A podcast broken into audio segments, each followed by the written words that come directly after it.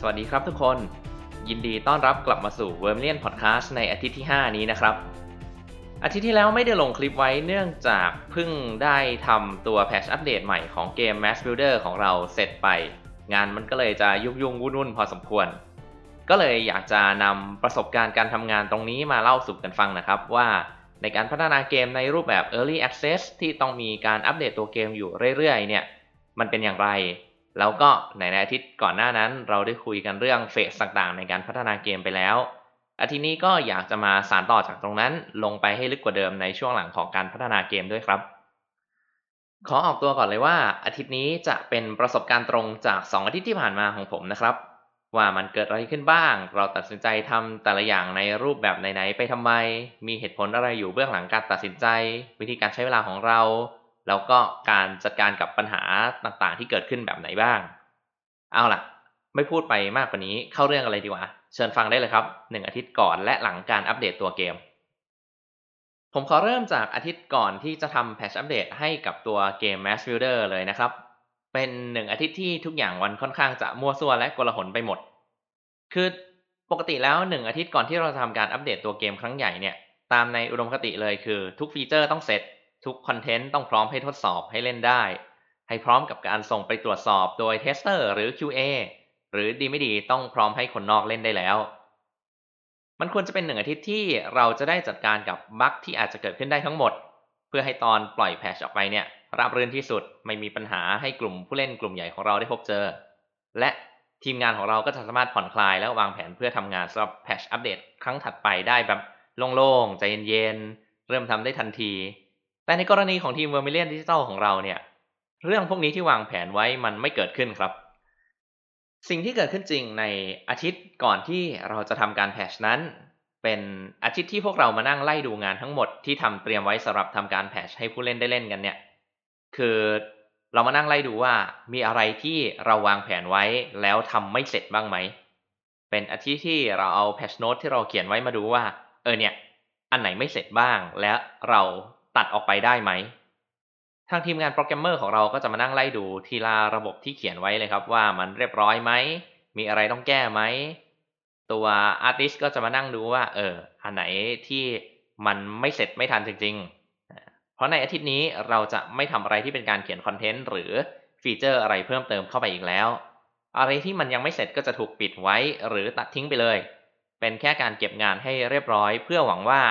bug มันจะเกิดขึ้นน้อยที่สุดหลังจากเราปล่อยออกไปครับ อย่างเช่น patch ที่เพิ่งผ่านไปเนี่ยเราได้ทำการปล่อยข้อมูลอัปเดตไปตั้งแต่เนิ่นๆว่า เราจะทำการปล่อยด่านใหม่ ชุดเกราะใหม่ และอื่นๆ เป็นคอนเทนต์อัปเดตและฟีเจอร์อัปเดตเยอะมาก แต่ในความเป็นจริงแล้วสิ่งที่เราได้ทำคือปล่อยจำนวนคอนเทนต์น้อยกว่าที่คิดไว้เยอะมากครับ จาก 6 ด่านเหลือ 2 ด่านเท่านั้น แต่เราก็มีคอนเทนต์อัปเดตส่วนอื่นๆ ที่ไม่ได้บอกไว้เข้ามาทดแทนตรงนี้อยู่พอสมควร อันนี้ก็อาจจะเป็นการทำให้ผู้เล่นไม่พอใจได้ แต่ในความคิดของทีมเรา เราคิดว่าการเลื่อนวันอัปเดตออกไป มันจะเป็นการสร้างความเสียหายกับพวกเรามากกว่าการปล่อยคอนเทนต์ให้น้อยลงครับ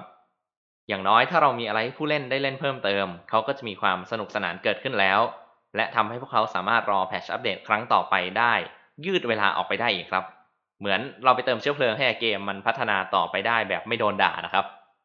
และในช่วงไม่กี่ชั่วโมงก่อนที่จะทำการแพชเป็นช่วงที่พวกเราเพิ่งจะได้ทดสอบอะไรอย่างจริงจังครับ ก็ได้ค้นพบบั๊กอะไรแปลกๆอยู่บ้าง แต่ที่สำคัญเลยก็คือ นี่คือการทดสอบโดยทุกคนในทีมจริง ๆ เพื่อปรับ balance ของเกมรอบสุดท้ายก่อนปล่อยออกไปอีกด้วย และแน่นอน คนในทีมที่มีอยู่หลายคนมีวิธีการเล่นที่แตกต่างกันออกไปฝีมือแตกต่างกันออกไป อะไรบางอย่างที่เราอาจจะรู้สึกว่าง่าย คนในทีมอาจจะรู้สึกว่ามันยากเกินไป ก็จะถูกปรับกันตอนนี้นี่แหละ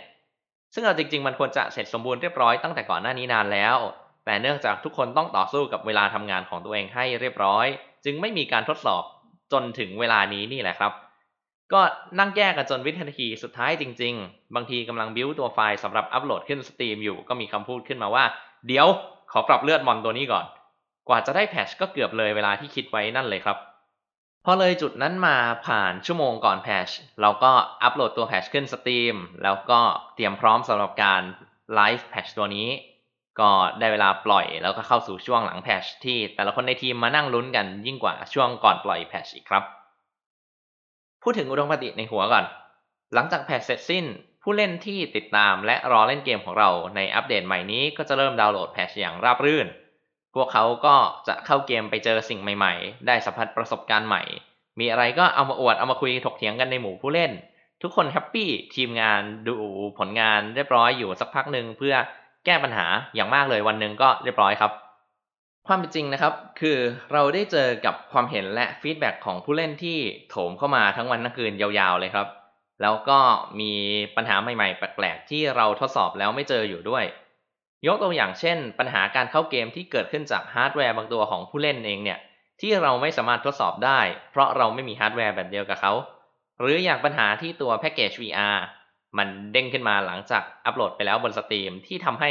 ผู้เล่นบางคนเปิดเกมแล้วมัน auto เข้าไปในโหมด VR เอง จากแผนที่วางไว้ว่าอยากจะแก้ไขเกมแค่วันสองวัน กลายเป็นว่าเราต้องยอมนอนน้อยลง ทุก patch เพื่อมอนิเตอร์และแก้ไขตัวเกม ทำ hotfix มันทุกวันวันละหนึ่งรอบ อยู่เกือบอาทิตย์เลยครับ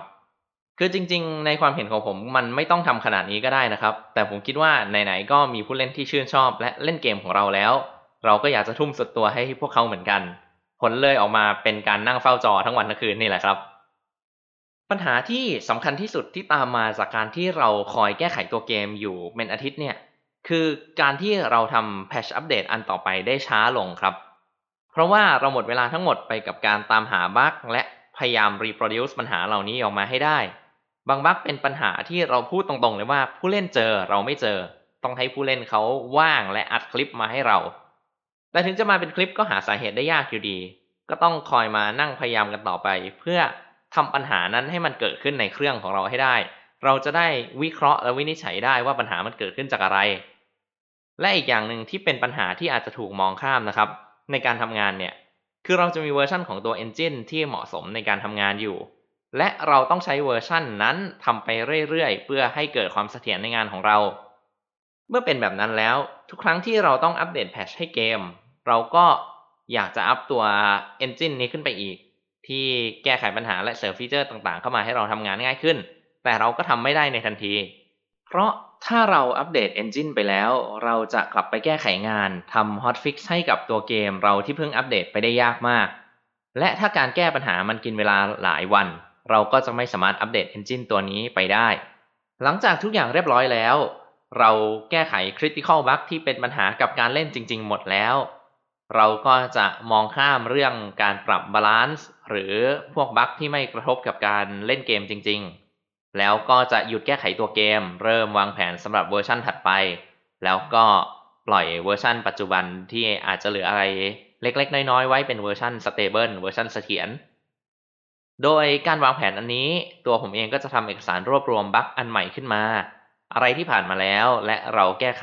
ไปแล้วก็ตัดมันออกไปได้ แล้วก็มานั่งพิจารณาว่าในอนาคตเราจะทำอะไรกับมันได้บ้าง นอกจากนั้นเราก็จะหยิบ feedback และ suggestion ของผู้เล่นมานั่งไล่ดูกันอีกรอบหนึ่งยาวๆว่า รอบที่ผ่านมาเนี่ย กระแสตอบรับต่อการปรับอะไรต่างๆ ต่อการพัฒนาเกมของเราเป็นอย่างไรบ้าง รอบที่ผ่านมานี่ก็โดนหนักอยู่พอสมควรครับ เพราะว่าเราปรับ balance รอบใหญ่ไป และมีระบบใหม่ๆ ที่ทำให้เราต้องแก้ไขตัวเลขอยู่เยอะมาก ตัวเกมมันก็เลยเปลี่ยนไปเยอะ ผู้เล่นก็จะมีความเห็นเข้ามาเยอะมากครับ เมื่อดูทั้งหมดเรียบร้อยแล้ว เราก็จะ นั่งเอามาเทียบกับแผนงานของเราที่เคยวางไว้ว่าเราจะปรับแต่งอะไร มี feedback ไหนที่มันเหมาะสมและตรงกับเส้นทางการพัฒนาของเราไหม หรืออันไหนที่เราควรนำมาใช้บ้างหรือเปล่า สรุปทุกอย่างในเวลาไม่กี่วัน แล้วก็ปรับแผนงานของเรา แจกจ่ายงานแบบคร่าวๆ ล่วงหน้าให้ทุกคน เช่น งานของ 3D Artist เราก็บอกไปเลยว่า อีก2อสเดือนที่จะพัฒนานี้ นายจะต้องไปทำโมเดลศัตรูเพิ่มนะ patch หน้าไม่มีชุดเกราะใหม่เพิ่มนะ งานโปรแกรมเมอร์เราก็บอกไปว่าเออเราต้องทำฟีเจอร์ตัวนี้ให้เสร็จนะ ต้องมีอาวุธรูปแบบการโจมตีใหม่ ๆขึ้นมานะ ก็จะกินเวลาโดยรวมแล้วประมาณอาทิตย์หนึ่งแล้วตัวผมก็รวบรวมไอเดียทั้งหมดที่คุยกันมาครับ ไปทำเป็นเอกสารที่เราเรียกกันว่า post patch manifesto อธิบายไอเดียต่างๆ ในอัปเดตที่ผ่านมา และสิ่งที่เราเล็งไว้ในอนาคต เราทำเอกสารตัวนี้ออกมาเพื่อที่จะแจ้งให้ผู้เล่นรับทราบว่าอะไรกำลังจะมา เพราะเราคิดว่าผู้เล่นสมัยนี้ค่อนข้างที่จะรู้สึกได้ว่าตัวเองมีโอกาสได้อยู่ใกล้กับ Developer มากขึ้น และอยากเป็นส่วนหนึ่งในการพัฒนาเกมในรูปแบบ Early Access ที่อะไรต่างๆ มันยังเปลี่ยนแปลงได้ ทุกคนก็จะรับทราบเป้าหมายระยะสั้นของเรา ทั้งผู้เล่นที่คอยให้ฟีดแบ็กหรือแจ้งบั๊กและทีมพัฒนาเองก็จะสามารถทำงานได้ต่อทันทีโดยที่ไม่ต้องพักเลยครับ